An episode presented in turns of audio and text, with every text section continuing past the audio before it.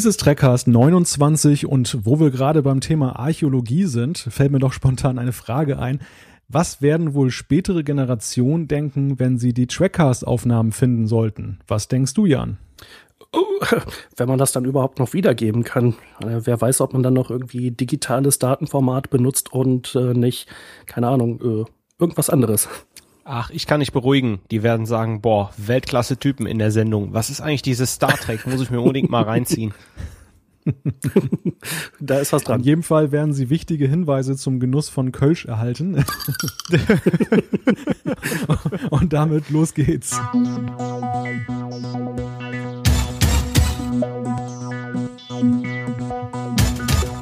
Captain Picard hat es den Zuschauern schmackhaft gemacht. Archäologie ist eine spannende Wissenschaft. Und wer sich damit beschäftigen möchte, muss ja nicht bis zum 24. Jahrhundert warten. Aber ist die Darstellung der Archäologie in Star Trek überhaupt realistisch?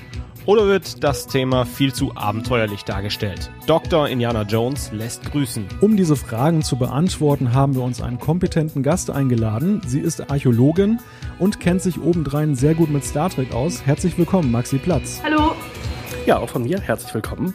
Und zum Trackcast gehören natürlich auch meine beiden Mitstreiter. Man hörte es gerade schon, sie sind für den Trackcast wie die Schaufel für die Archäologen. Herzlich willkommen, Jan-Patrick Schlame. Hallo allerseits. Und Thorsten Kroke. Einen wunderschönen guten Abend. Und ich begrüße natürlich auch mal wieder Malte Kirchner.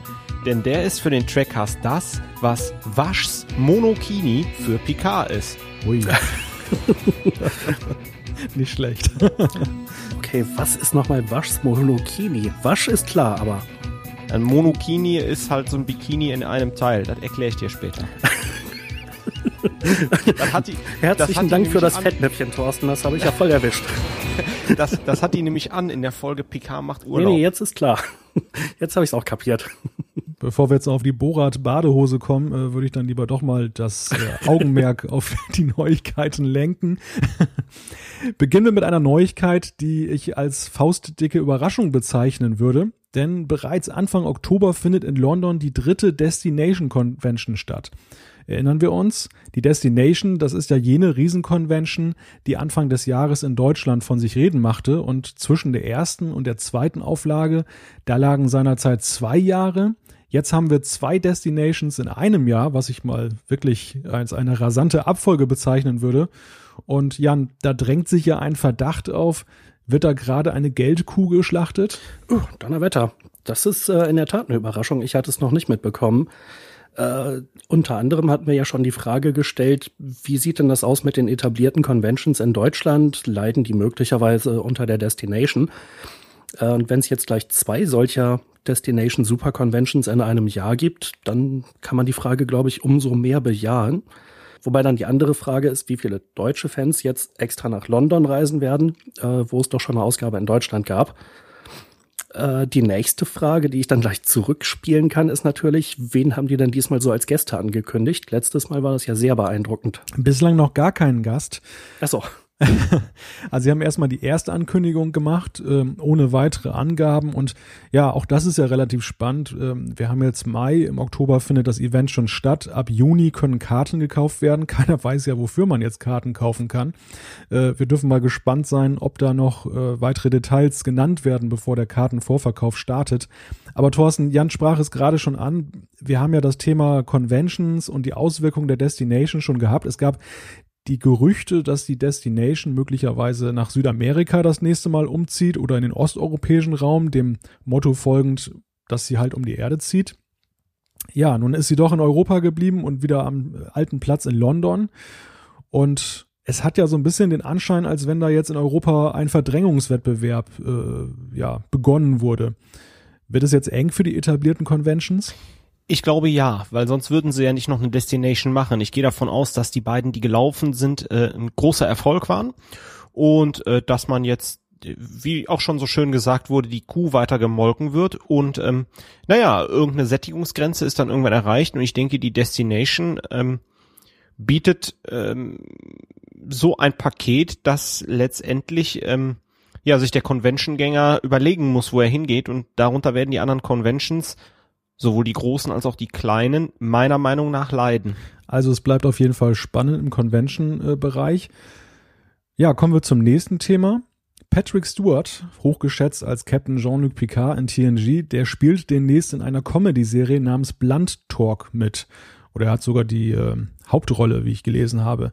Er spielte einen schrulligen Briten, der die amerikanische Medienwelt aufmischen will. Und in den USA wird die Serie wohl 2015 erstmal zu sehen sein. Ich frage mal in die Runde, Patrick Stewart als Comedian, könnt ihr euch das vorstellen? Ah, großartig, auf jeden Fall. Ich kann es mir auch vorstellen, wobei ich jetzt äußerst neugierig bin, weil immer wenn ich ihn sehe, assoziiere ich ihn erstmal mit Picard. Ähm, er spielt ja auch eine großartige Rolle als äh, Professor Xavier in den X-Men-Filmen und ähm, ja, das ist ja auch eher eine ernste Rolle, deswegen äh, Comedy ist dann mal was anderes, aber ich glaube, er ist so ein guter Schauspieler, er bekommt das auch sehr gut hin. Er hatte ja auf jeden Fall auch in Next Generation so einige komödiantische Szenen, wenn man da beispielsweise an die wunderbare Interaktion mit Q denkt, wo er mit John Delancey einfach so super zusammengespielt hat. Das kann ich mir auf jeden Fall sehr gut vorstellen, dass er das hinkriegt. Oder mit äh, Luxana Toy. auf jeden Fall. Gespielt von äh, Majel Barrett. Ja. Maxi, darf ich dich auch nach deiner Meinung zu Patrick Stewart fragen? Ich freue mich da ehrlich gesagt schon drauf. Ja, ich bin gespannt. Also ich, ich, ich gehe davon aus, dass das bestimmt eine richtig gute Sache wird, weil ich halte von ihm als Schauspieler ziemlich viel und ich glaube, da gab es doch im letzten, ja genau, im Vorfeld von der von den Olympischen Spielen in London hat da gab es ein paar ziemlich spannende Spots, wo er ziemlich lustig aufgetreten ist. Könnt ihr euch daran erinnern? Ich glaube, er hatte das auch verlinkt. Also gesehen habe ich die, glaube ich, nicht. Insofern kann ich mich nicht gerade nicht dran erinnern. Nee. Wobei Patrick Stewart in letzter Zeit ja auch häufig äh, in Erscheinung getreten ist bei Twitter. Ich glaube, mit einem anderen älteren Darsteller zusammen. Da hat er sich auch mal für so kleine Scherzchen hingegeben. Also äh, das schließt wahrscheinlich da an, was du gerade sagtest, Maxi. Ja, er hat dann äh, für die Olympischen Spiele einen, einen kleinen Spot gedreht, das weiß ich. Und er ist da als, glaube ich, als ziemlicher Penner rumgelaufen und das war eine, also das war, das war schön. Also es hat Spaß gemacht. Ja, ich kann es mir gut vorstellen. Dann müssen wir den Link nochmal raussuchen, dann muss ich das mal nachholen, auf jeden Fall. Okay, weiter zum nächsten Thema. Ähm, ein drittes Thema. Es ist ja immer wieder Thema bei uns, dass wir über die Blu-rays sprechen und äh, da gibt es jetzt momentan eigentlich keine News, außer dass jetzt dann der Veröffentlichungstermin für TNG bis bekannt gegeben wurde für die sechste Staffel. Aber spannend ist ja, finde ich, und da kommen wir jetzt so ein bisschen in den spekulativen Bereich, dass man gar nichts hört, wie es eigentlich weitergehen soll mit den Blu-rays. Ähm, welche Serie kommt als nächstes? Kommt da überhaupt etwas? Die Kollegen von trackcore.com, die sind ja in der Regel relativ gut informiert. Da herrscht aber auch so ein bisschen Stille vor und naja, mir kam jetzt der Gedanke die Tage, geht das denn jetzt überhaupt erstmal weiter mit einer weiteren Serie? Äh, Thorsten, müssen wir da möglicherweise unruhig werden? Ja, mittlerweile habe ich äh, tatsächlich ein unruhiges Gefühl, denn wie wir ja wissen, ähm, die äh, TNG-Staffeln, äh, die Blu-rays werden ja im Wechsel restauriert. Das heißt also, es sind zwei Firmen dran, einmal CBS selbst und die geraden Staffeln werden ja von einem Dienstleister übernommen. Und das ist sehr, sehr aufwendig. Jetzt fällt wieder das Stichwort Salzbergwerk. Ähm, was ich aber damit sagen will, ist, die müssen ja die ganzen Rollen wieder sortieren, neu schneiden und so weiter und so fort. Und ähm, das hat auch schon ein bisschen Vorlauf, äh, ist da notwendig. Und naja, sie müssten ja jetzt langsam mit den Planungen anfangen. Ähm, wenn CBS ja jetzt gerade die siebte Staffel bearbeitet, wenn die sechste rauskommt, ähm, ja, müssen sie sich vielleicht auch schon äh, einen Plan machen, äh, wie und ob sie danach weitermachen. Und da wir bis jetzt noch gar nichts gehört haben und auch nicht um die Leute heiß zu machen, ähm, ja, bin ich so ein bisschen äh, ja, unruhig. Ich habe mir noch so DS9 gewünscht und ähm, ich bin mal gespannt, ob's kommt. Jan, bislang gingen wir ja immer vom Positivfall aus, dass es immer so weitergeht. Thorsten hat es ja gerade schon angesprochen, was da möglicherweise jetzt an Überlegungen sein kann. Wäre es auch für dich denkbar, dass das Studio sagt, zu teuer, zu aufwendig, zu wenig Erwartung? Nee, eigentlich nicht. Also klar, TNG ist definitiv ein Zugpferd für die Serie, zusammen auch mit der Classic-Serie. Und bei DS9 fing es ja auch im TV mit den Einschaltquoten an, sich dann nach unten zu entwickeln. Aber ich kann mir eigentlich nicht vorstellen, dass man jetzt aufhört, die Kuh zu melken. Das wäre relativ unsinnig. Und ähm, wenn dann irgendwann mal alles auf Blu-ray draußen sein sollte, dann kommt ja wahrscheinlich irgendwann auch mal ein Nachfolgeformat, Stichwort 4K-Auflösung. Da können sie ja das Spielchen wieder von vorne machen und dann werden wir wahrscheinlich wieder fluchen, dass das aber ganz schön teuer ist zur Erstveröffentlichung. Also offensichtlich, man kann ja eine ganze Menge Kohle aus dem Markt rausholen. Und ich kann mir einfach nicht vorstellen, dass eine Blu-ray-Veröffentlichung von DS9 und Voyager teurer wäre als der Gewinn, den man letzten Endes damit erzielt, beziehungsweise der Umsatz. Da bin ich mir nicht so sicher. Ähm, wir hören noch nichts über Absatz- oder Gewinnzahlen ähm, für TNG. Ein gutes Zeichen ist ja immer, wenn die Margen, die produziert werden, von ähm, diesen Einheiten ausverkauft sind oder vergriffen sind. Das ist ja noch nicht der Fall. Das heißt also, ähm, ähm, entweder liegt noch viel auf Lager oder die haben wirklich viel produziert oder es läuft nicht so, wie sie sich's vorgestellt haben. Und da wir noch nichts darüber hören, ähm, habe ich jetzt nicht mehr den besten Eindruck, ob die wirklich die Sachen so verkaufen, wie sie wollen. Aber das ist reine Spekulation von meiner Seite.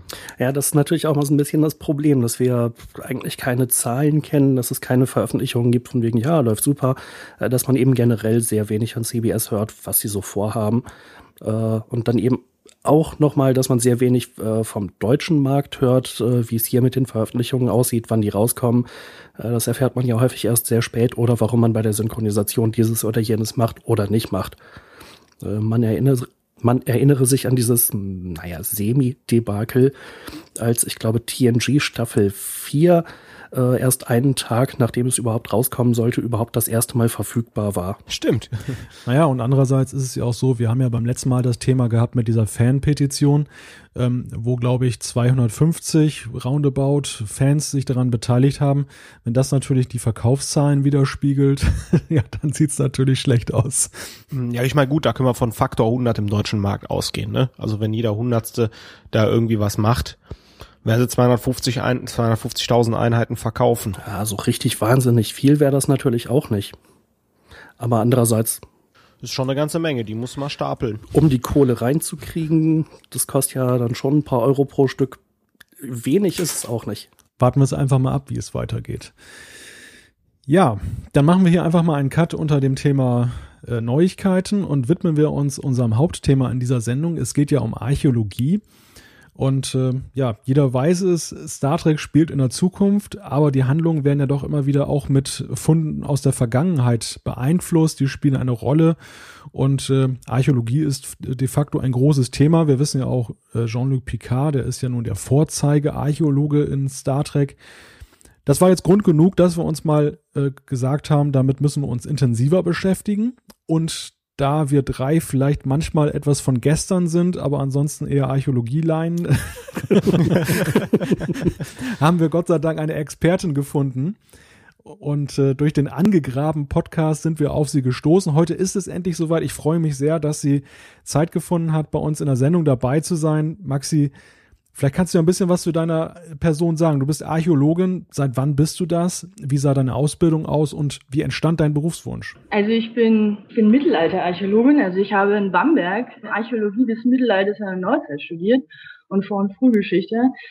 Ich, ich weiß gar nicht, warum äh, ich eigentlich archäologisch äh, Archäologie studieren wollte. Ich glaube, ich wollte es eigentlich schon immer machen und äh, habe den Traum dann irgendwann verwirklicht, äh, habe sehr, sehr gerne studiert und dann 2009 abgeschlossen und ähm, bin seitdem an meiner Dissertation dran im Fach eben Mittelalterarchäologie zum Thema den Untersuchungen im Umfeld der Elisabethkirche in Marburg an der Lahn. Also das hat natürlich jetzt überhaupt gar nichts mit, Science Fiction oder mit Star Trek zu tun, sondern, sondern eben mit solider archäologischer Auswertung einer, äh, einer Ausgrabung. Und auf das Thema Star Trek ähm, bin ich gekommen, weil ich auch genau wie ihr wahrscheinlich seit der Teenagerzeit eben äh, absolut gebannt diese Serien verfolge und irgendwann nach und nach die äh, DVDs, leider noch nicht die Blu-rays, mir zugelegt habe und die nach und nach gesehen habe und irgendwann angefangen habe, die wenn, Archä wenn Archäologie darin vorkam, das, äh, das aufzuschreiben, das äh, aufzulisten und irgendwann habe ich dann zwei, drei Blogposts auf meinem Dissertationsblog, den ich zu meiner Doktorarbeit begleitend schreibe, dann eben veröffentlicht habe, was dann auf, ja, auf große Resonanz gestoßen ist, auf große Leserzahlen und auch auf viel Lob, was mich sehr gefreut hat. Und dann kam eben irgendwann der Mirko Hutja zu mir und hat gesagt, wollen wir nicht mal was draus machen? Und das haben wir dann. Und dann kam dann irgendwann ihr und habt angefragt und deswegen bin ich heute hier. Ich würde vielleicht nochmal zur Person, also du hattest ja schon angesprochen, dass du ja auch schon langjähriger Star Trek-Fan bist. Seit wann bist du, seit wann guckst du Star Trek und was ist deine Lieblingsserie? Also ich habe, ich glaube ich, 1990 oder 91 das erste Mal äh, Star Trek geguckt. Das war eine der, der ersten Ausstrahlungen von TNG bei Sat 1 kann das sein. Also er war ich so sechs, sieben Jahre alt. Das war so das erste Mal und ich war absolut fasziniert. Ich fand das, fand das großartig. Und dann vor allen Dingen in meiner, in meiner Teenagerzeit. Und was meine Lieblingsserie angeht, kann ich das eigentlich so gar nicht so genau sagen. Also ich finde natürlich TNG ganz großartig. Ich finde auch die Originalserie ganz, ganz großartig. Ich bin auch, auch wenn man das den Blogs nicht so richtig angeht, auch ein ganz großer Fan von, von DS9. Und Enterprise ich finde, Enterprise hat seine Schwächen. Aber äh, es ist dennoch ein elementarer Teil zu Star Trek, auf jeden Fall. Und ja, ich habe keine Lieblingsserie. Also ich gucke am liebsten die ersten drei, die Originalserie, TNG und DS9. Genau. Das Spannende ist, dass, dass Archäologie, um das gleich am Anfang zu sagen, ist ja die Wissenschaft der materiellen Hinterlassenschaften alter Kulturen und natürlich den Schlussfolgerungen, die wir daraus ziehen können. Ne? Und Archäologie ist immer positiv besetzt eigentlich in der Öffentlichkeit. Und deswegen ist es eben ein inzwischen auch ein Teil der Popkultur und auch ein, ein Teil, den man in Serien wie Star, wie Star Trek äh, eben verwurstelt hat, aber auch die man in den richtigen Rahmen zum Teil auch gegeben hat. Also man muss dann sagen, dass in dieser positiven Zukunft, die wir ja bei Star Trek vor uns haben, Archäologie so, ein, so was ganz Selbstverständliches ist. Also ein ganz selbstverständlicher Teil der, der Disziplin, also genauso wie die Medizin, die, die Geologie und so weiter. Ne? Ähm, und es gibt da Symposien, dann Archäologen sind ein ganz normaler Teil der Crew es gibt Institute, es gibt äh, Archäologen auf der auf der Enterprise schon bei schon auf der auf der alten Enterprise bei TOS und natürlich auf der TNG bei also bei TNG Wobei, was mich ja dann äh, interessieren würde, du hast es so halb beantwortet eben, nämlich was ist eigentlich Archäologie? Wenn ich es mir richtig gemerkt habe, äh, das Erforschen von materiellen Hinterlassenschaften. Richtig, genau. Das ist unsere Unsere Quellenbasis ist alles, was an materiellen Hinterlassenschaften eben aus dem, aus dem Boden oder eben noch aufrecht steht. Also das heißt, die, die Abgrenzung meinetwegen zu Geschichtsforschung wäre dann, äh, wenn irgendwo ein Buch rumliegt, dann wäre das mehr Geschichte und äh, ich weiß nicht, wenn man äh, einen Ton, äh, tönernen, ich weiß nicht, eine Vase oder so ausgräbt, dann wäre das eher Archäologie. Nee, also ganz, also ganz die, laienhaft. Nee, also es ist, es ist schon so, dass die, dass die wissen, es, das ist, es sind beides Geschichtswissenschaften, aber sie unterscheiden sich in der, in der Quellenbasis, die wir, die wir nehmen, um dann Geschichte zu rekonstruieren oder unsere Fragestellungen danach zu richten. Ne? Also das heißt, dass wenn wir zum Beispiel äh, mein eigenes Fach, die Mittelalterarchäologie nehmen, so, so erforschen wir alles, was eben aus an materiellen Dingen hinterlassen wurde. Das heißt also Architektur, dann Gräber und Grabbestattungen, dann äh, natürlich auch Keramiken. Also ähm, ihr müsst euch vorstellen, dass ein Historiker in der in, in Archive geht und dort alles und sich das, was an schriftlicher Hinterlassenschaft da ist, also das, was schriftlich niedergelegt ist, erforscht. Ne? Also er betrachtet diese Dinge. Und, und Archäologen betrachten eben alles andere sozusagen. Also das heißt, wir, eine unserer Hauptquellen ist natürlich die Ausgrabung und alles, was dabei rauskommt, das, daran legen wir unsere Fragestellungen. Ja, mhm. also wir betrachten Städte, wir betrachten Friedhöfe, wir betrachten alles, was mit Kloster, mit Archäologie, also mit Klöstern, mit, mit, mit sakralen Bauwerken. Ja, von, äh, von wegen Städte, ich wollte gerade sagen, ich komme ursprünglich aus einem äh, kleinen Städtchen nicht weit von Hannover und der Stadtkern ist also ziemlich alt. Äh, das heißt, gehört das dann auch dazu, dass man sich einfach mal anguckt, äh, wie wurden die Häuser hier im Jahre 1500 irgendwas gebaut? Weil mit einer Ausgrabung hat das ja dann nichts zu tun, aber ist ja trotzdem archäologisch, oder? Genau, genau, das ist auch archäologisch, ne? Genau so ist es. Also weil wir in, gerade in, in, in Deutschland, aber auch eigentlich in, in allem, was, was ein bisschen äh, jünger ist, Also außerhalb jetzt von der jetzt von der Eisenzeit beispielsweise gibt es immer noch ähm, aufgehend stehende Gebäude, die zum Beispiel erhalten sind. Also und äh, das ist natürlich gehört natürlich zur Betrachtung dazu, weil wenn ich das einfach ausblende, dann nehme ich mir selber Kenntnisse weg. Das wäre ja absolut blöd. Mhm.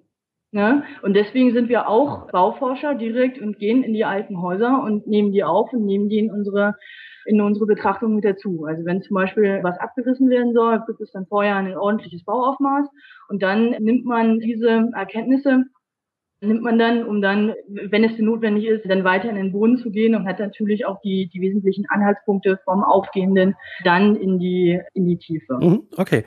Und dann ähm, würde ich ja gerne auch den Bogen gleich schlagen zu Star Trek das ist ja unglaublich fortschrittlich, das 23. und 24. Jahrhundert. Meistens zücken die ja nur irgendwo einen Scanner und haben sofort irgendwie, da ist ein Gebäude, da sind so und so viele Lebenszeichen.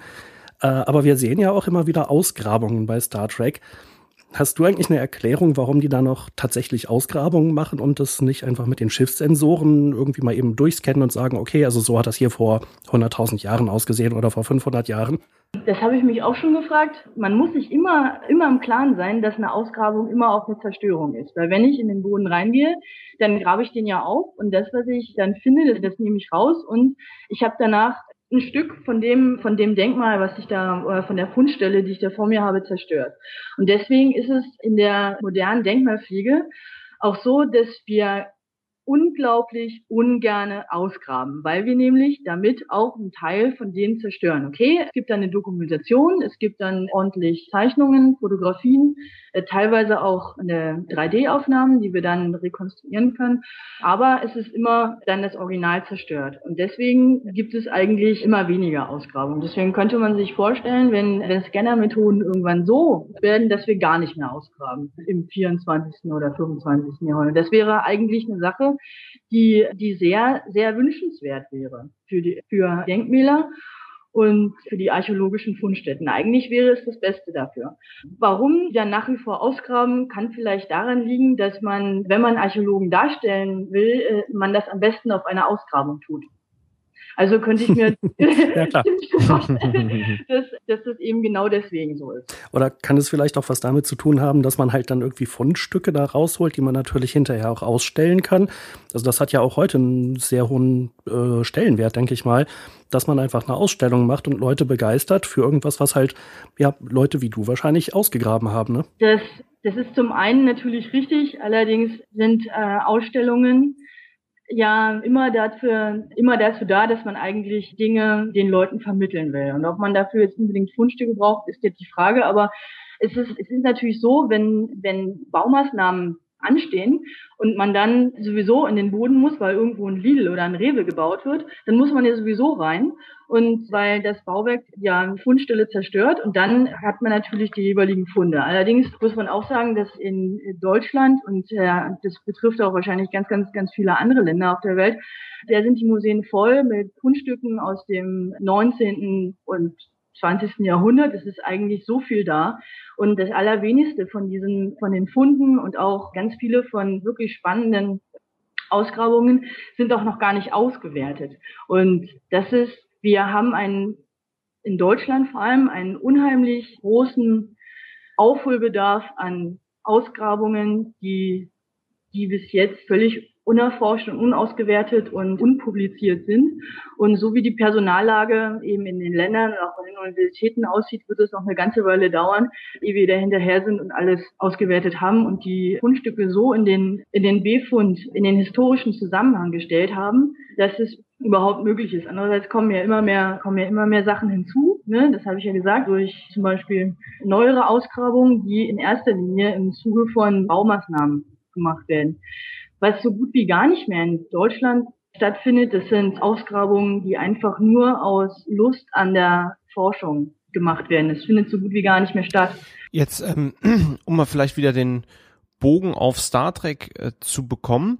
Du hast ja gerade gesagt, du hast ja durch die Bank weg dir die Serien angeschaut. Jetzt bin ich so ein bisschen bei den Charakteren hängen geblieben. Ähm, Äh, vielleicht hilfst du uns mal. Ähm, ich nenne dir jetzt mal zwei Namen und du äh, sagst vielleicht mal kurz, ob das für dich wirkliche Archäologen sind oder oder dass du sagst, ja, hm, okay, hier wird nur Mittel zum Zweck benutzt. Du hast das ja eingangs sehr schön gesagt. Äh, Charakterfrage Nummer eins ist Wasch, äh, die wir ja beispielsweise kennen aus Picard macht Urlaub. Und Charakter Nummer zwei ist Mr. Spock aus der Klassikserie. Also das sind, das sind Aspekte, die, die sind natürlich schwierig zu beantworten. Also wir haben bei Wasch, haben wir eine, eine, eine Lebefrau, die, die einfach, sag mal, Bock hat auf Abenteuer, sich in gefährliche Situationen begibt und auch äh, nicht davor zurückschreckt, sage ich mal, kriminelle Straftaten zu begehen. Und, und dann den Ferengi übers Ort zu ziehen. Richtig, genau. Ne? ne, aber Wasch ist ein, ist ein Charakter, der direkt für die Folge äh, Picard macht Urlaub, für die TNG-Folge da entwickelt worden ist und ausgerechnet diese Folge ist so eine klassische Indiana Jones Schatzsuche Abenteuerfolge. Ne? Mhm. Also das heißt, die beiden ja auf diesem traumhaft schönen Urlaubsplaneten Weiser und sind dann eben auf der Suche nach diesem Toxutat, nach diesem nach diesem Schatz. Ne? Und Archäologen mögen das immer nicht so gerne, dass diese, also erstmal ist Indiana Jones natürlich auch ganz toll und diese Folge ist auch eine, eine schöne Folge einfach. Da ist Spannung und da ist alles drin, das ist, ist eine schöne Folge.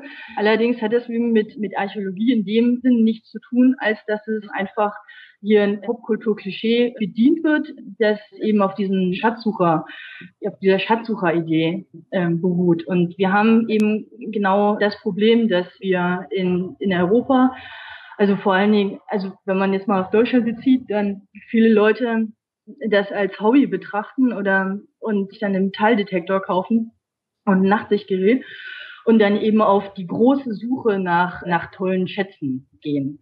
Ne? Und äh, damit die durch die Wälder stapfen und dort, wenn sie denn was finden, große und kleinere Löcher haben und dann das, was sie dort finden, vollständig aus dem, ja, aus dem historischen, wir nennen das Fund, Befund Zusammenhang reißen und damit das, was sie dort eigentlich finden, im Wesentlichen zerstören.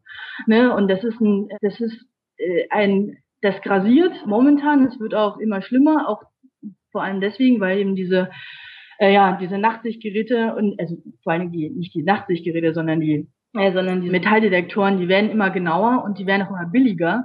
Und das ist für uns ein riesen, ein Riesenproblem.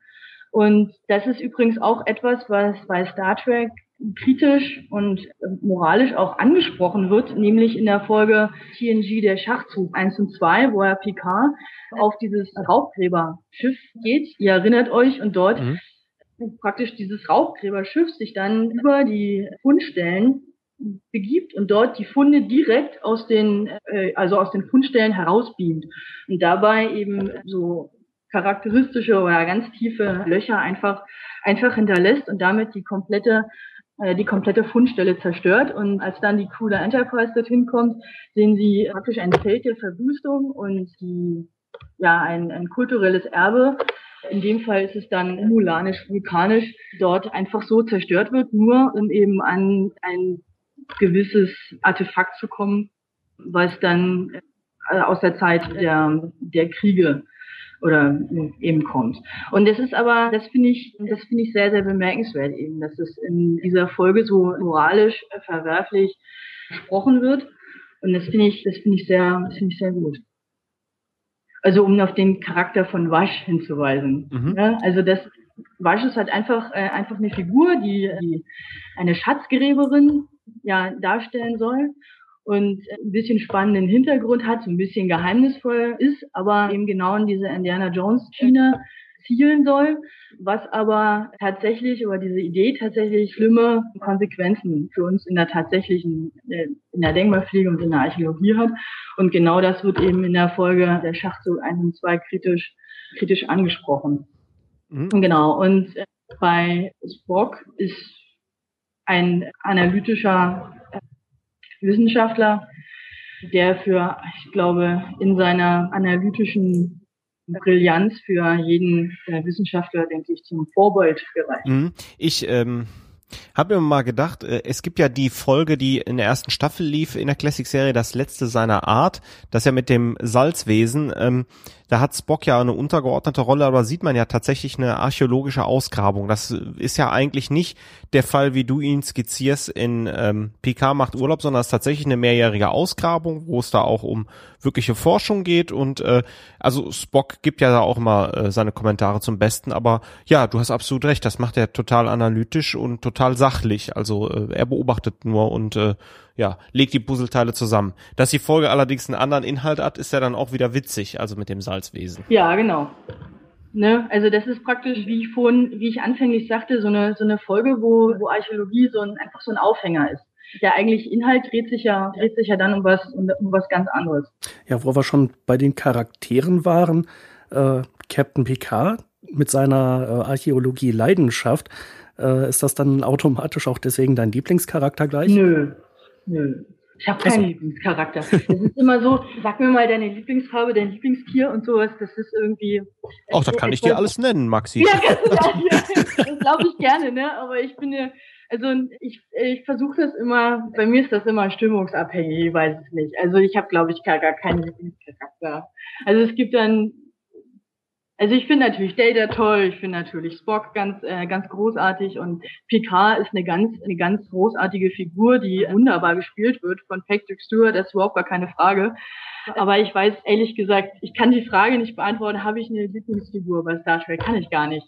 Also, wobei, äh, eigentlich wollte ich auch gar nicht in die äh, Richtung, wer ist dein Lieblingscharakter, sondern äh, die Überleitung liefern, halt, äh, dass ja die Archäologie mit Picard einfach in Next Generation deutlich mehr Einzug bekommen hat, spätestens halt in der Folge Picard macht Urlaub, wo das ja eigentlich so das, das erste Mal erwähnt wurde. Ja, genau. Ne, gibt noch eine eine, eine andere TNG-Staffel, die ich ganz, ganz wesentlich finde.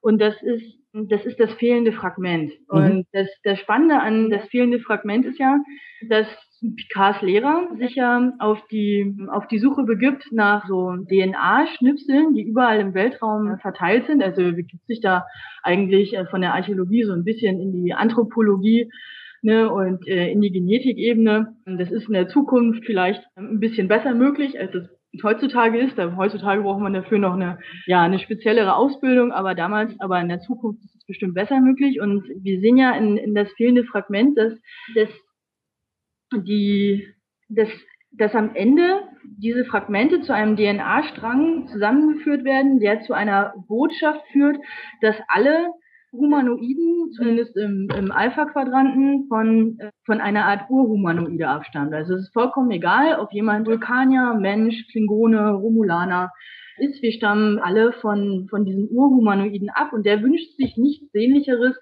als dass wir alle Wesen, so unterschiedlich wie auch sein mögen, in großer, in großem Frieden zusammenleben. Und das finde ich ist, das ist eine sehr schöne Botschaft. Das ist auch eine ganz typische Gene Roddenberry-Botschaft. Und hier muss man sagen, ist es ja äh, eigentlich so ähnlich, wie es auf der Erde ist, weil wir, weil ja alle, alle Menschen sind gleich, das ist, das ist klar. Und wenn man sich äh, vorstellt, dass vor etwa 75.000, 70.000 Jahren sich so eine Gruppe von 100, 150 Leuten von Afrika Richtung Norden und, und Osten bewegt haben, weg aus Afrika. Und dass alle Menschen, die außerhalb von, von Afrika leben, eben alle von diesen, von dieser Gruppe abstammt, egal ob sie jetzt Aborigines, Inder, Russen oder nordamerikanische Ureinwohner sind, weil wir sind alle eigentlich Afrikaner und alle sind wir gleich. Und das ist, das ist genau das, worauf das fehlende Fragment hinzielt. Und eine ähnliche Folge, die eine ähnliche Kerbe schlägt, das ist eine Voyager-Folge. Wir müssen dann sehen, dass Voyager eigentlich ein ähnliches Bild, ein ähnliches Archäologiebild, sage ich mal, vermittelt, wie es bei TNG vorherrscht. Also es ist die Folge Herkunft aus der, der Ferne. Also ihr erinnert euch, da geht es darum, dass ein Wissenschaftler bemerkt, dass, dass die äh, Menschen auf der Voyager und er, äh, der gar nicht humanoid aussieht, irgendeine Weise miteinander verwandt sind und dann eben im Laufe der Folge klar wird, dass diese Spezies von den Hadrosauriern abstammt, die irgendwann im Laufe des Mesozoikums tatsächlich die Erde im Alpha-Quadranten verlassen haben und sich dann auf den, auf den großen Weg ins Weltall begeben haben und irgendwann im Delta-Quadranten gelandet sind und sich dort niedergelassen haben. Und, und aber dieser, dieser Wissenschaftler am Ende eigentlich seine Position verliert, weil die vorherrschende Ideologie auf seinem Planeten diese Wahrheit nicht, nicht wahrhaben will. Ne? Und damit sehen wir die Wichtigkeit der Freiheit der Forschung und die Freiheit von Archäologie. Also die, die Freiheit der Archäologie von Ideologien und, ja, und Diktaturen, weil es ist, es ist auch so, dass Archäologie sehr, sehr gerne hergenommen wurde in der Vergangenheit, um zum Beispiel krude äh, Thesen wie zum Beispiel den Rassismus während des, während des Dritten Reiches zu, zu belegen. Das, dafür wurde die Archäologie hergenommen. Oder zum Beispiel, dass während der DDR die Archäologie zu belegen hatte, dass, dass während dass in der, in der vorgeschichtlichen Zeit alle Menschen in einer Art Urkommunismus, in, in, in, äh, in gleicher Weise zusammengelebt haben. Ne? Also das wurde, das wurde versucht zu belegen und war auch ideologisch belegt, be, bedingt. Und die Archäologie hatte eben keine, keine oder nur wenige Möglichkeiten, nur im Detail, sich eigentlich als eigene Wissenschaft so richtig zu, zu etablieren. Das betraf natürlich nicht nur die Archäologie, das betraf alle anderen Wissenschaften natürlich auch. Aber hier wird das in einer expliziten Archäologiefolge oder Genetikfolge, muss man sagen, da bei Star Trek Voyager sehr deutlich. Das finde ich, finde ich eine tolle, tolle Sache. Du hast ja gerade auch das fehlende Fragment angesprochen aus TNG. Ich finde die Folge ja klasse, weil ich stelle mir dann immer vor, ich hätte dann gern die Leber eines Klingonen, das Gehirn eines Vulkaniers, ähm, ja, das Aussehen eines Trills hätte ich auch nichts gegen. Ne?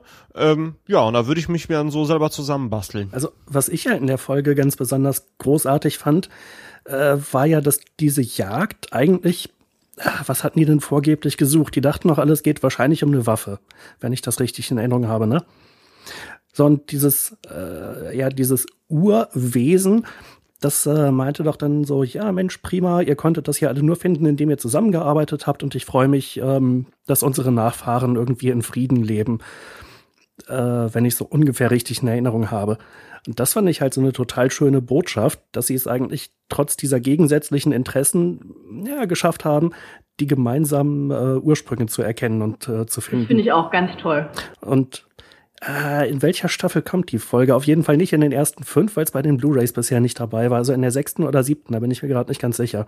Ja, also ich freue mich auf jeden Fall drauf, wenn die Folge dann bei den nächsten Blu-rays dabei ist, weil ich die viel zu lange nicht gesehen habe. Das wollte ich damit sagen. Ähm, es ist die zwanzigste Episode der sechsten Staffel, das fehlende Fragment. Ja, okay, dann dauert es ja wahrscheinlich nur noch ungefähr zwei Wochen okay. oder so im DSI-Episodenguide geschrieben von einem gewissen Jan-Patrick Schlame. Und Wer ist das denn? Den kenne ich nicht. Der hat eine sehr gute Bewertung, hat er abgegeben.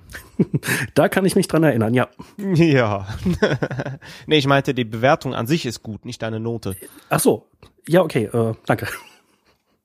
Also, reich mal in die Shownotes rein. Ähm, den Link äh, mögen sich die Hörer gerne mal angucken. Äh, Jan hat eine echt gute Bewertung geschrieben hier. Ja, im Prinzip können wir eigentlich äh, alle angesprochenen Episoden verlinken. Im Episodenführer müssten sie auch alle drin sein. Ja, äh, von wegen angesprochene Episoden. Ähm, du meintest ja schon, dass du eigentlich auch ein großer Fan von DS9 bist. Ähm, auch da gibt's ja durchaus äh, Archäologie, die teilweise vorkommt. Ich erinnere mich an diese Folge. Ähm, ich habe den Namen gerade nicht auf dem Schirm, wo es um das Sonnenschiff geht mit dem PK. Oh, äh, Quatsch, Cisco. Das sind die Erforscher. Ah, Und genau. Genau. Und hier wird eine, wird etwas angesprochen, was wir Archäologen experimentelle Archäologie nennen. Ja. Also das heißt, wir rekonstruieren etwas, was wir entweder, ja, also kaputt vor uns finden oder zum Beispiel in einer, nur in der schriftlichen Überlieferung. Das heißt, wir haben davon Bilder.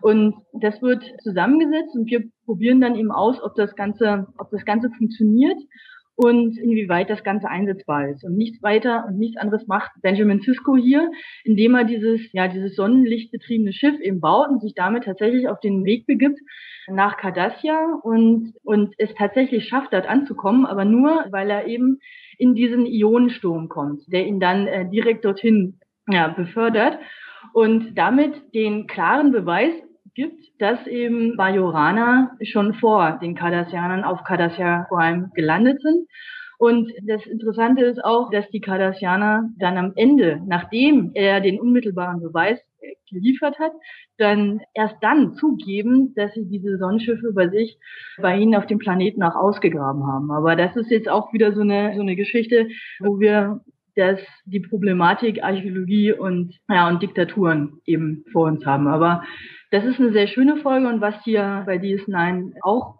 klar rüberkommt, ist, dass hier anders als bei Voyager und bei TNG die Archäologie so ein bisschen narratives oder erzählerisches Element in Bezug auf ja die religiöse Stellung von Benjamin Sisko und der dieses Mythos oder der Mythologie, die dort rund um den Planeten Bajor aufgebaut wird. Ne?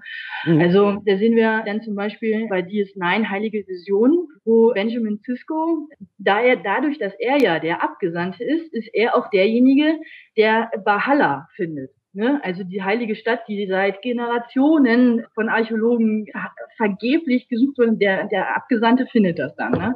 Oder auch der, eine der letzteren Folgen, in der letzten Staffel dann, das Gesicht im Sand, wo dann eben der, der Drehkörper der Prophezeiung dann, der kann von niemand anders gefunden werden als von, von Benjamin Sisko. Also hier wird Archäologie nicht mehr als eigenständige Wissenschaft dargestellt, sondern sie ist ein Beweis dafür, dass Benjamin Sisko, der Abgesandte ist und dass Mythologie von Bajor auch wirklich also die Wirklichkeit ist. Und das ist etwas, was man als, ja, als Archäologe nicht so sehr gerne sieht, wo, wo sich dann zumindest was das Archäologiebild bei Star Trek angeht, dann eigentlich eigentlich schlechter wird und nicht mehr dem dem eigentlich der eigentlichen Idee von Freiheit, Wissenschaft und der Forschung der mhm. Was wir vorher hatten. Das ist jetzt, das ist jetzt eben nicht mehr der Fall. Also hier wird tatsächlich äh, Archäologie viel mehr als erzählerisches Element verwendet und es ist weniger eigenständiges Thema, was vorher und bei Voyager nachher dann äh, aber auch viel mehr der Fall ist. Bei, äh, zu den Erforschern eben nochmal und diese äh, der experimentelle Archäologie, äh, das ist wahrscheinlich sehr stark orientiert beispielsweise auch an dem, was Thor Heyerdahl gemacht hat, oder? Also eben ein äh, ein Schiff aus äh, Bambus oder Schilf, wenn ich mich richtig erinnere, bauen und damit eben äh, gucken, ist es möglich, damit jetzt doch relativ große Strecken äh, auf dem offenen Meer zurückzulegen. Das ist im Prinzip so, obwohl ich ehrlich gesagt jetzt bei, also ich habe ja die Bücher von Thor Heyerdahl nie gelesen, weil da bin ich irgendwie aus der Generation, das ist so die Generation vor, vor mir und im Prinzip ist es genauso. Also was wir zum Beispiel Mittelalterarchäologie machen, ist, dass wir zum Beispiel mittelalterliche Kochrezepte nach, nachstellen. Nee, das ist echt kein Witz. Das ist ja cool. Ja, und das, das Interessante daran ist, dass wir gewisse Lebensmittel, die für uns heute selbstverständlich sind, die damals nicht hatten. Also das ist zum Beispiel, zum Beispiel Kartoffeln, Tomaten mhm. oder ähnliches. Ne? So, und jetzt haben wir, jetzt haben wir die Situation, jetzt haben wir die Herdbänke, Darauf machen wir Feuer. Wir wissen genau, wie die Kochtöpfe ausgesehen haben. Wir wissen auch ungefähr, wie sie verwendet haben, weil, weil wir haben da schriftliche Überlieferungen. Und wir haben jetzt die Rezepte, die ältesten aus dem, aus dem 13. Jahrhundert vor uns. Und dann ist eben die Sache, wie setze ich das jetzt ganz genau um? Und wie schmeckt das dann im Nachhinein? Zum Beispiel muss man dann auch sehen, dass man nicht einfach so die Karotten aus dem äh, Supermarkt nehmen kann, sondern dann muss man natürlich gucken, nehme ich jetzt die richtigen, nehme ich jetzt die richtigen, die richtigen Früchte, nehme ich das richtige Fleisch und wie gehe ich jetzt, gehe ich jetzt an die ganze Sache ran, sodass und dann dokumentiere ich das am Ende, sodass dann tatsächlich ein authentisches Ergebnis dabei rauskommt. Ne, das ist zum Beispiel ein so ein Beispiel, wo man experimentelle Archäologie betreiben kann und kann es natürlich auch mit, mit Waffen, die man nachbaut, machen. Man kann das mit Maschinen, Baumaschinen machen, alles Mögliche. Das ist, da ist alles möglich. Mhm. Ja, das stelle ich mir auf jeden Fall ganz spannend vor. ist es auch. Wobei mir dann dazu jetzt so spontan einfällt, ähm, es gibt ja seit geraumen Jahren beispielsweise immer so Mittelaltermärkte, mittelalterliches Spektakulum und solche Sachen. Ähm, So diese Leidenschaft scheint ja irgendwie auch bei Star Trek noch anzuhalten, wenn ich mir beispielsweise die Q-Folge in Erinnerung rufe, wo dann Robin Hood auftaucht. Ja, das ist, das ist super lustig, natürlich. Aber ich muss echt zugeben, also mir selber gehen im Mittelalter merke ich das vollkommen auf die Nerven. Ich kann das überhaupt nicht haben.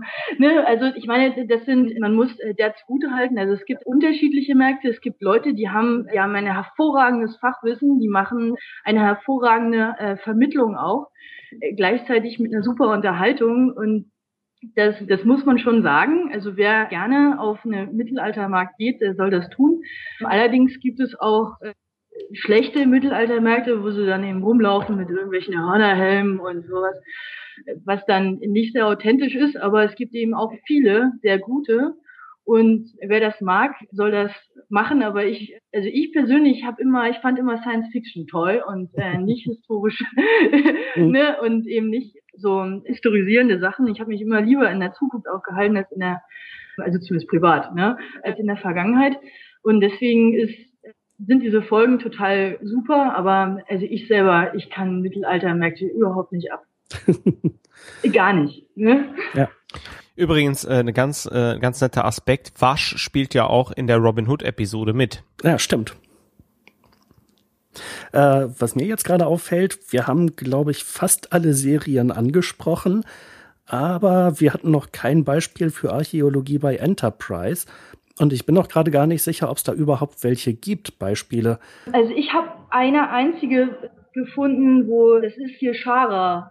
Und da geht es ja darum, dass dieses Kirschara, dieses Artefakt, äh, das ist so eine Art Pyramide, so eine kleine. Und die enthält die wahren Schriften von Surak, der diese pazifistische Lehre vertreten hat. Und dieses Kirschara soll praktisch gerettet werden. Und dann gibt's dann eine große Rettungsaktion, wo dann am Ende auch die Andorianer ankommen und dann das Ganze, ja, das Ganze retten. Aber also bei Enterprise ist es so, das ist so die einzige Folge, die mir einfällt, aber von der von der Story her ist das schon eigentlich fast Fantasy-artig und mit den großen Folgen bei TNG oder bei Voyager eben nicht viel zu tun. Ich meine, das ist eine mhm. ganz, ganz hübsche Sache, ist auch sehr spannend. Aber das wäre so die einzige, die mir jetzt einfallen würde. Wenn jemand anders noch meint, dass es da noch was anderes gäbe. Aber es gibt noch zwei Folgen bei Voyager, die ich. Äh, vielleicht noch mal kurz ähm, äh, einwerfen. Äh, Kirschara ist die neunte Episode der vierten Staffel bei Enterprise. Okay, okay. Mhm. Ah, okay. Fünf haben wir nämlich nicht. Leider nicht, genau. ja, wirklich leider. Oh, da haben wir aber wieder was zu diskutieren in der nächstmöglichen Folge, wo wir vielleicht irgendwann mal die vierte Staffel von Enterprise auf Blu-ray auseinandernehmen. Uh, wann mag das sein? ja. Also es gibt noch ähm, zwei Folgen von Voyager, in die ich gerne ansprechen würde, weil ich die sehr, sehr, sehr, sehr spannend finde in Bezug auf Archäologie und, und Geschichte. Das ist bei Voyager das Mahnmal. Und da geht es ja darum, dass die Voyager-Crew auf einmal beginnt, an Halluzinationen zu leiden und dann einen ganz, ganz schrecklichen äh, Genozid regelrecht miterlebt, wo sie am Ende glauben, dass sie das selber erlebt hätten und dann am Ende aber rauskommt, dass das verursacht wird durch eine Sonde, die im Weltraum ist und die eben an genau an dieses schreckliche Verbrechen, was in der Vergangenheit passiert ist, erinnern soll und die Voyager Crew dann nicht nur zu dem Schluss kommt, dass sie das eben nicht zerstören, sondern dass sie das sogar reparieren, damit dieses schreckliche Ereignis in Erinnerung bleibt und dass es nicht vergessen wird. Und das hat ganz viel mit Erinnerungskultur zu tun, wo wir als Archäologen und Historiker das sehr, sehr, als sehr, sehr wichtig empfinden, weil wir aus der Vergangenheit natürlich lernen müssen. Ne? Und das ist, eine, ist dann eine ganz tolle Folge, die eine sehr schöne Botschaft dann eben bringt.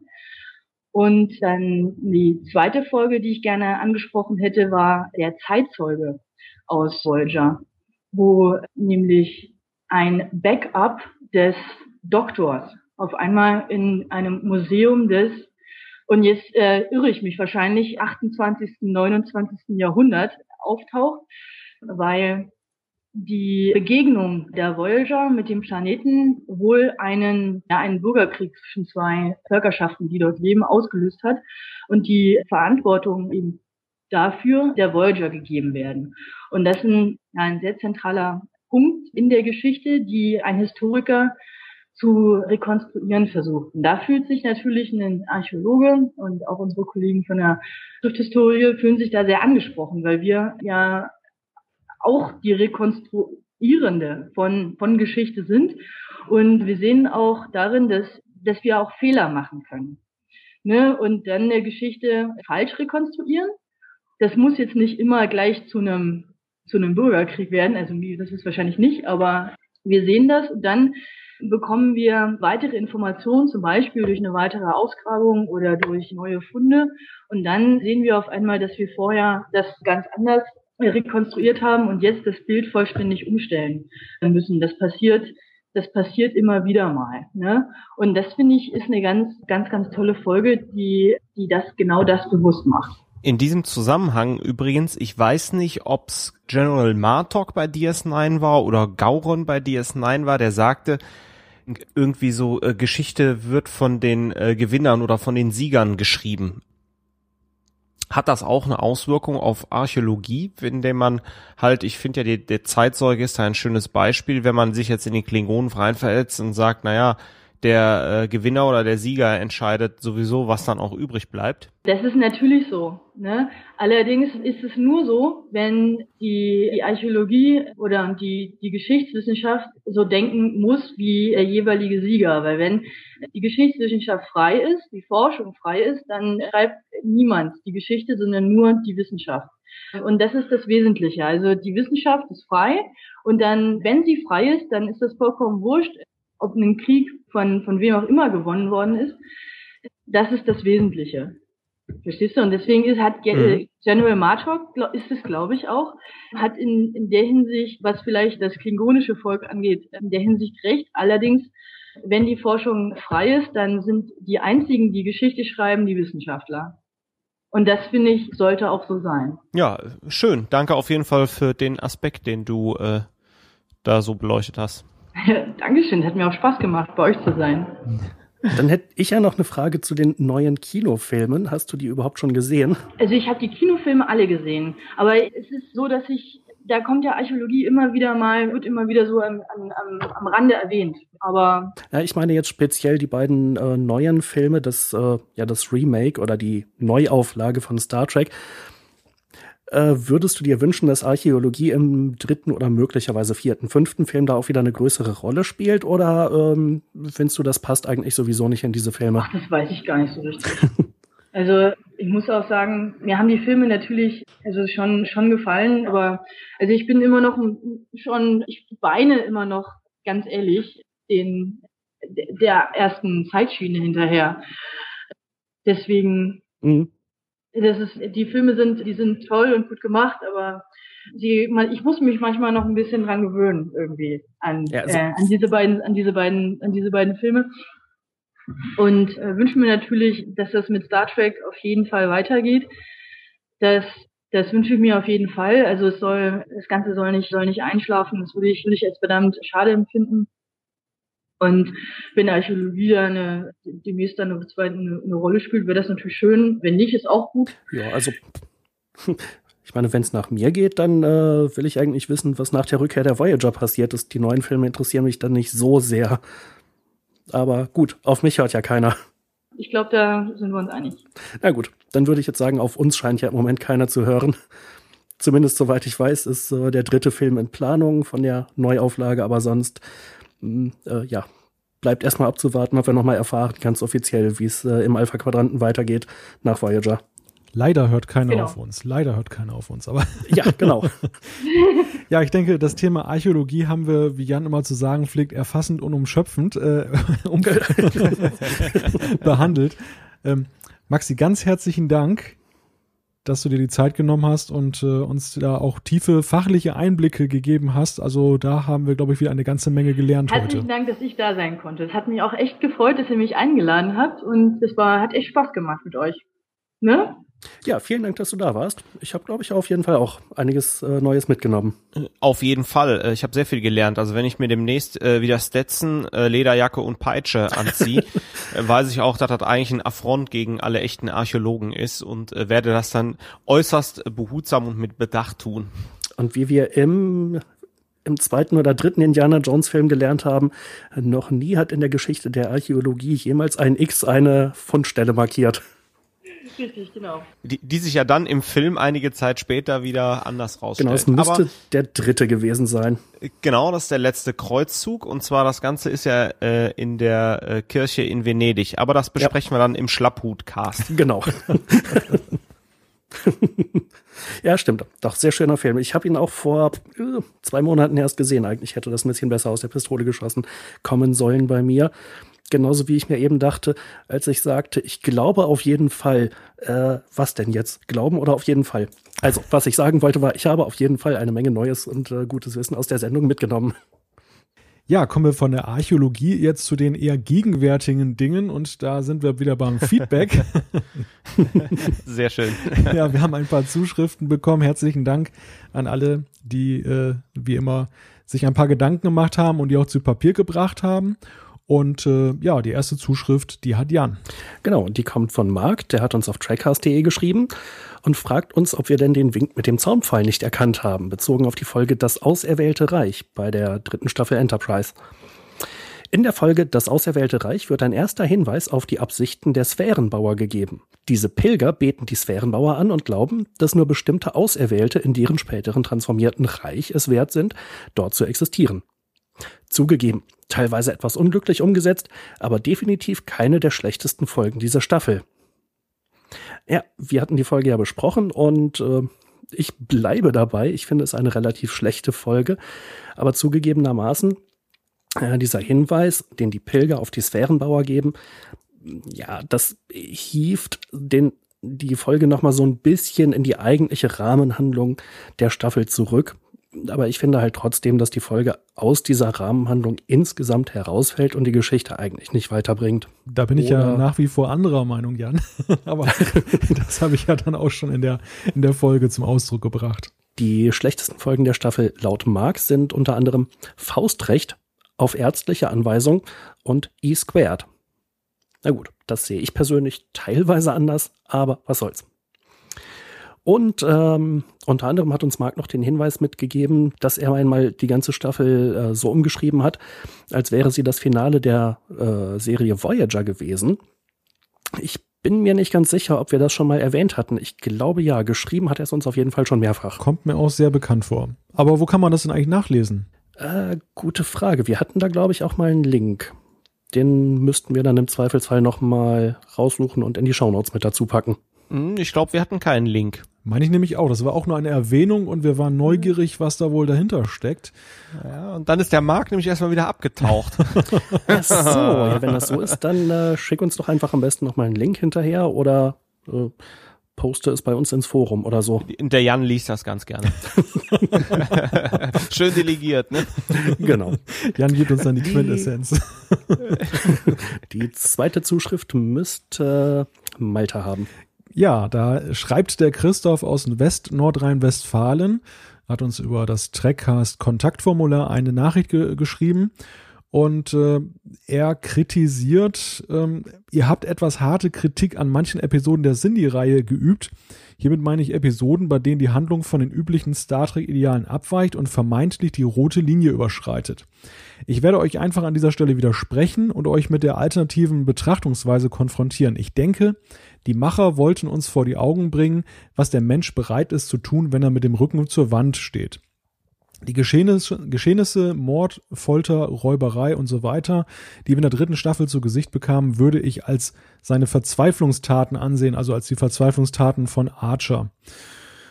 Ja, äh, sehe ich jetzt so ein bisschen anders. Also er, der Christoph schreibt noch, ich meine, aus der Entfernung ist es leicht zu beurteilen, was richtig und was falsch ist. Was würdet ihr denn als Kapitän tun? Hättet ihr bei solch einer folgenschweren Mission keine anderen Optionen aufgeben?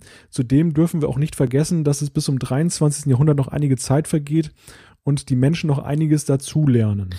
Ja, aber also wie schon letztes Mal angesprochen, es wird ja gar keine Alternative diskutiert. Es wird ja noch nicht mal drüber nachgedacht, ob man was anderes tut.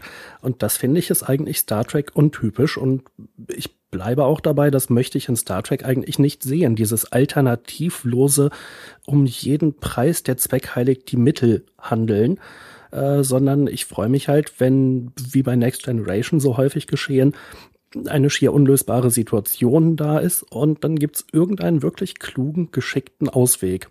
Oder im Zweifelsfall halt manchmal auch so ein Schnipsen mit dem Finger der äh, Autoren, die sich da irgendwas aus den Fingern saugen und äh, irgendwie kommt man dann doch noch raus. Ich, ich hätte das Ganze auch noch ein bisschen anders beurteilt, wenn man zumindest die Lehren daraus gezogen hätte für die, für die weitere Zukunft. Also Christoph schreibt ja hier, das geht noch ein bisschen Zeit bis zum 13, 23. Jahrhundert, aber diese Aufarbeitung der, der, der Cindy-Geschichte, die findet ja nur in einer Folge in der vierten Staffel statt, wo Archer dann sein Trauma da bewältigt. Und danach ist das eigentlich gar kein Thema mehr und auch die Sternenflotte zieht da nicht wirklich Konsequenzen draus. Und ich finde, da hat Enterprise so ein bisschen versagt. Also es ist in der vierten Staffel ja vielfach noch gelungen, Dinge in einen Kontext zu setzen, der dann nachher auch zu der weiteren Star Trek Zukunft passt. Aber ausgerechnet dieses Thema und diese Vorgehensweise, die ja übrigens auch in der vierten Staffel nicht mehr praktiziert wurde, also da kehrte man ja auch dann ganz plötzlich wieder an den diplomatischen Tisch zurück und versuchte ja auch die Spezies wie die Andorianer und die Telleriten und sonst wen an einen Tisch zu bringen. Ähm, dieser, dieser Wandel, der wird überhaupt nicht thematisiert. Und vor dem Hintergrund sehe ich das auch so wie Jan. Also so richtig überzeugen tut mich das nicht.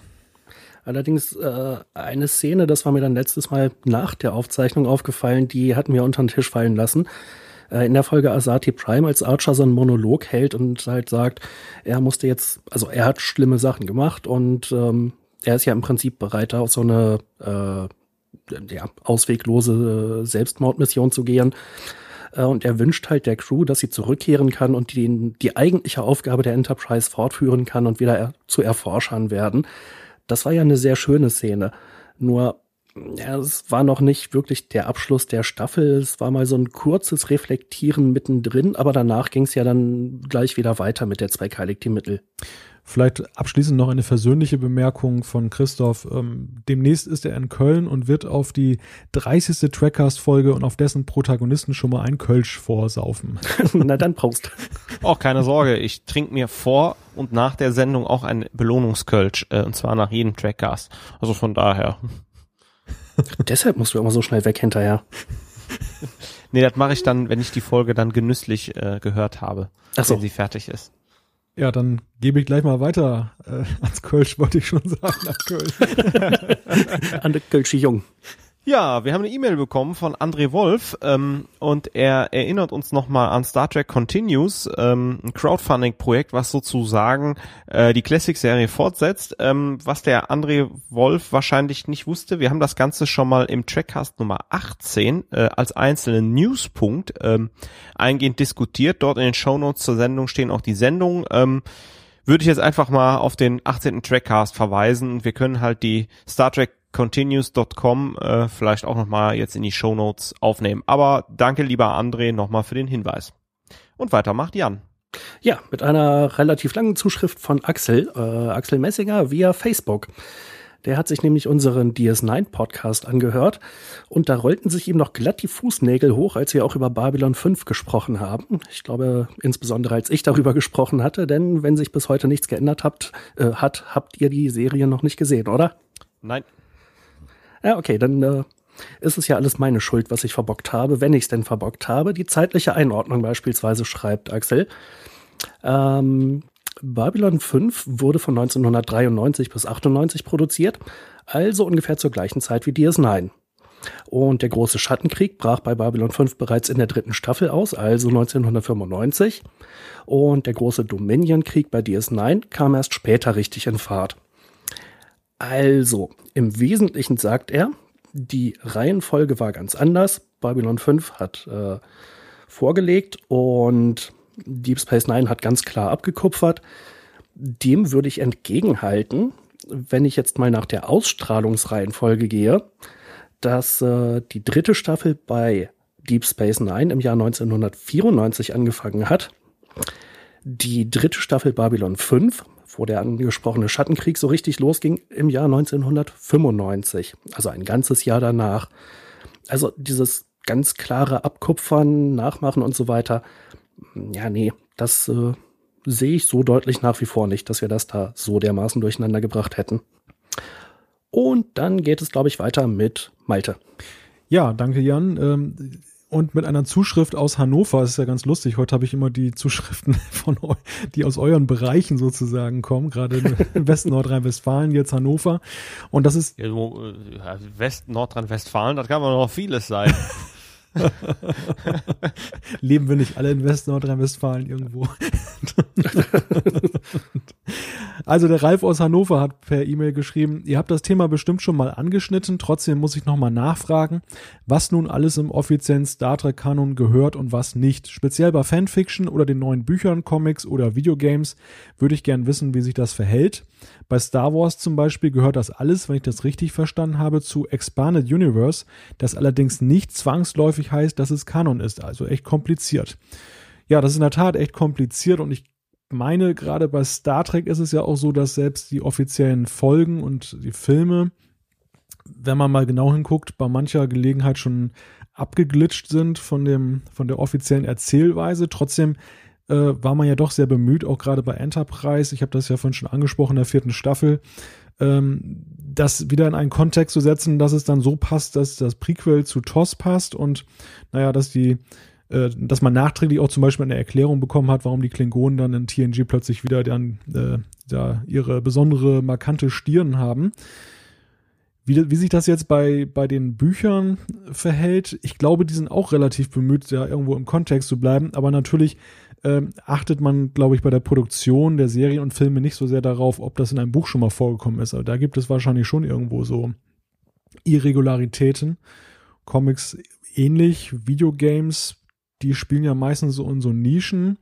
Also zumindest die Spiele, die ich kenne, die schließen sich eigentlich nicht aus mit den Handlungen der Serien, weil sie dann immer zum Beispiel Elite Force bei Voyager, gut, das war jetzt nicht wirklich ein handlungsschweres Spiel, aber, aber wenn ich zum Beispiel Final Unity nehme bei TNG, das Adventure 1994, glaube ich, ähm, das passte eigentlich so als Episode ganz gut rein, also das, das tat jetzt nicht weh, da wurde auch nichts gemacht, dann gab es auch zu Generations ein Spiel, das wich schon ein bisschen ab vom Film, weil es da einen alternativen Ausgang auch gab. Naja, und Fanfiction, ich glaube, Fanfiction, äh, wenn nicht die Fans selber dafür sorgen, dass das Kanon ist bei Paramount, sorgt da keiner dafür.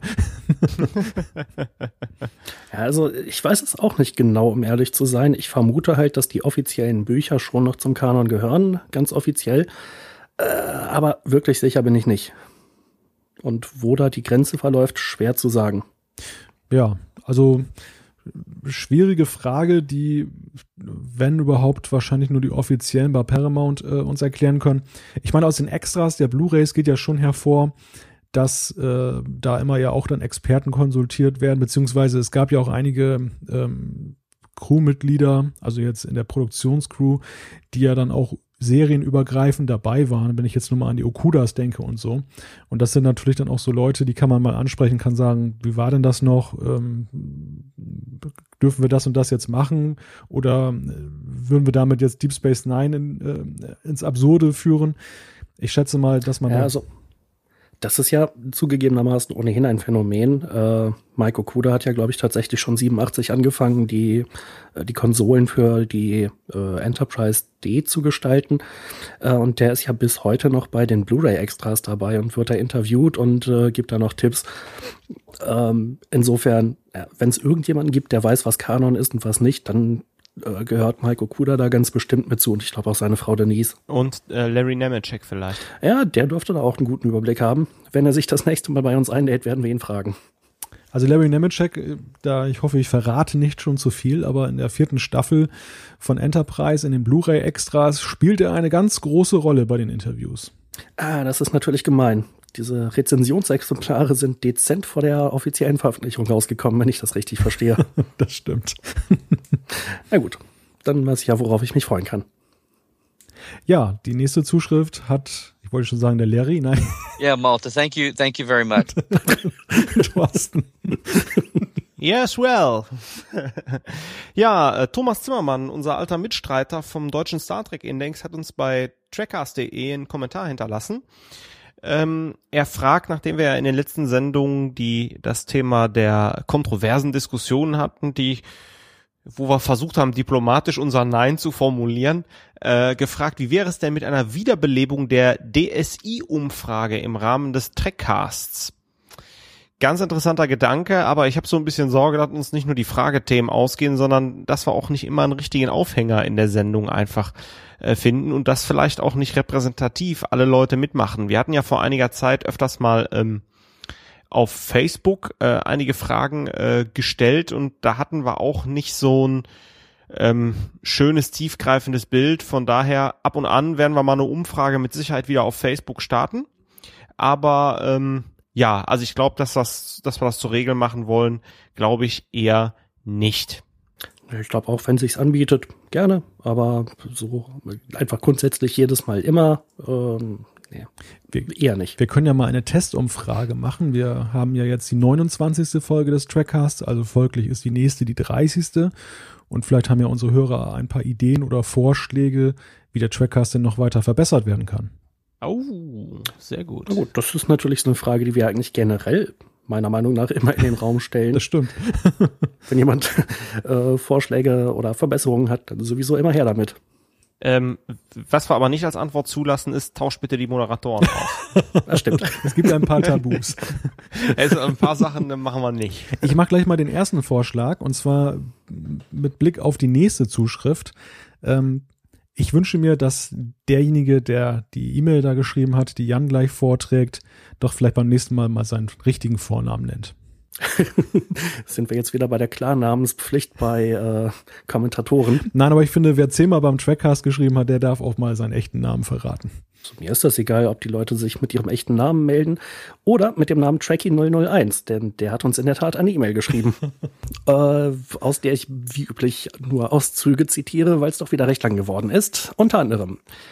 Wobei ich finde, dass ihr die Folge Impulsiv, die ihr kurz angesprochen hattet, nicht vielleicht doch etwas zu kritisch beäugt habt.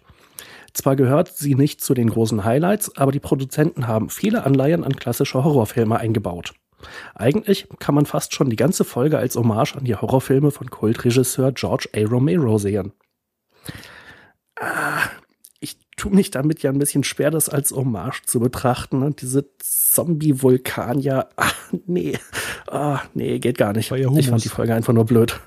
Bitte? War ja Humus. als eine Hommage. ja. Passt doch besser zu Zombie. Äh, Haben wir jetzt genug gekarlauert wieder? ja, scheint so. Ähm, dann gibt's noch eine technische Frage. Und zwar, wenn ihr euch die Szenen im Sindirat anseht, auf den Blu-Rays, sind dann die Dialoge der Insektoiden und der Aquarianer bei euch auch nur englisch untertitelt? Beziehungsweise muss ich da was Besonderes für einstellen, um explizit für diese Stellen deutsche Untertitel zu bekommen?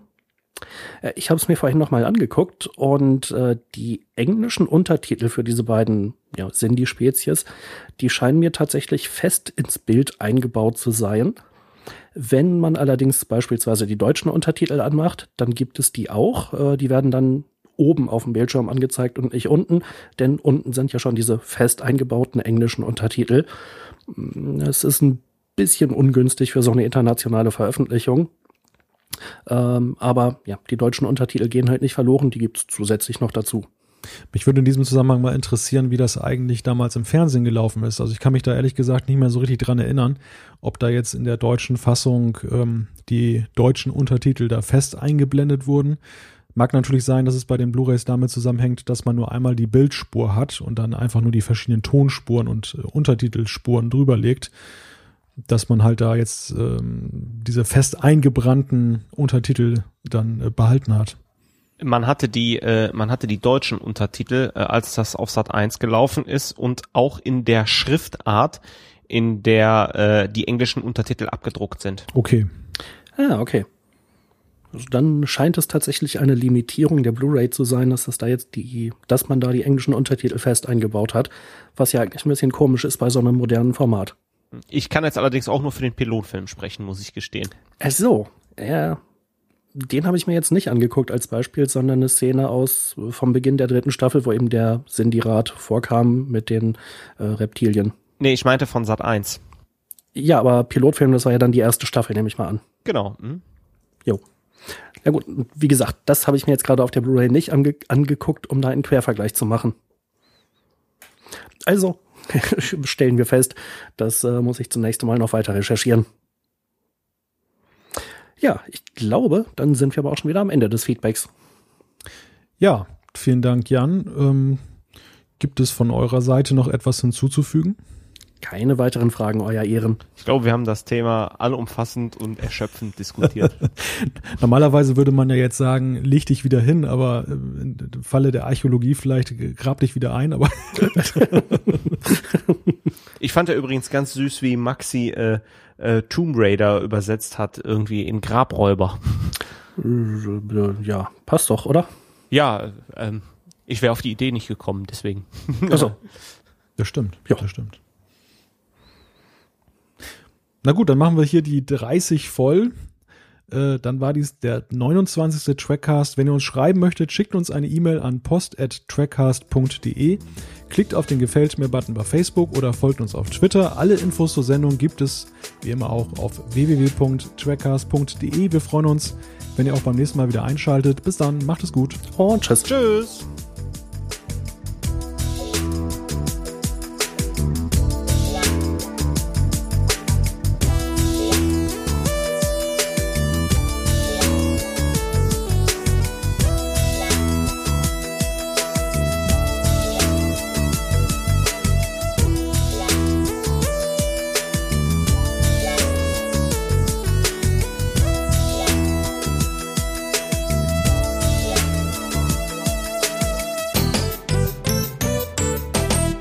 Das nächste Mal mit Bloopern übrigens. Oh, ich freue mich. Ah, zu befürchten. Ja. Also dabei, so viel Blödsinn haben wir noch gar nicht geredet, oder? Oh. Oh, na, ich weiß nicht.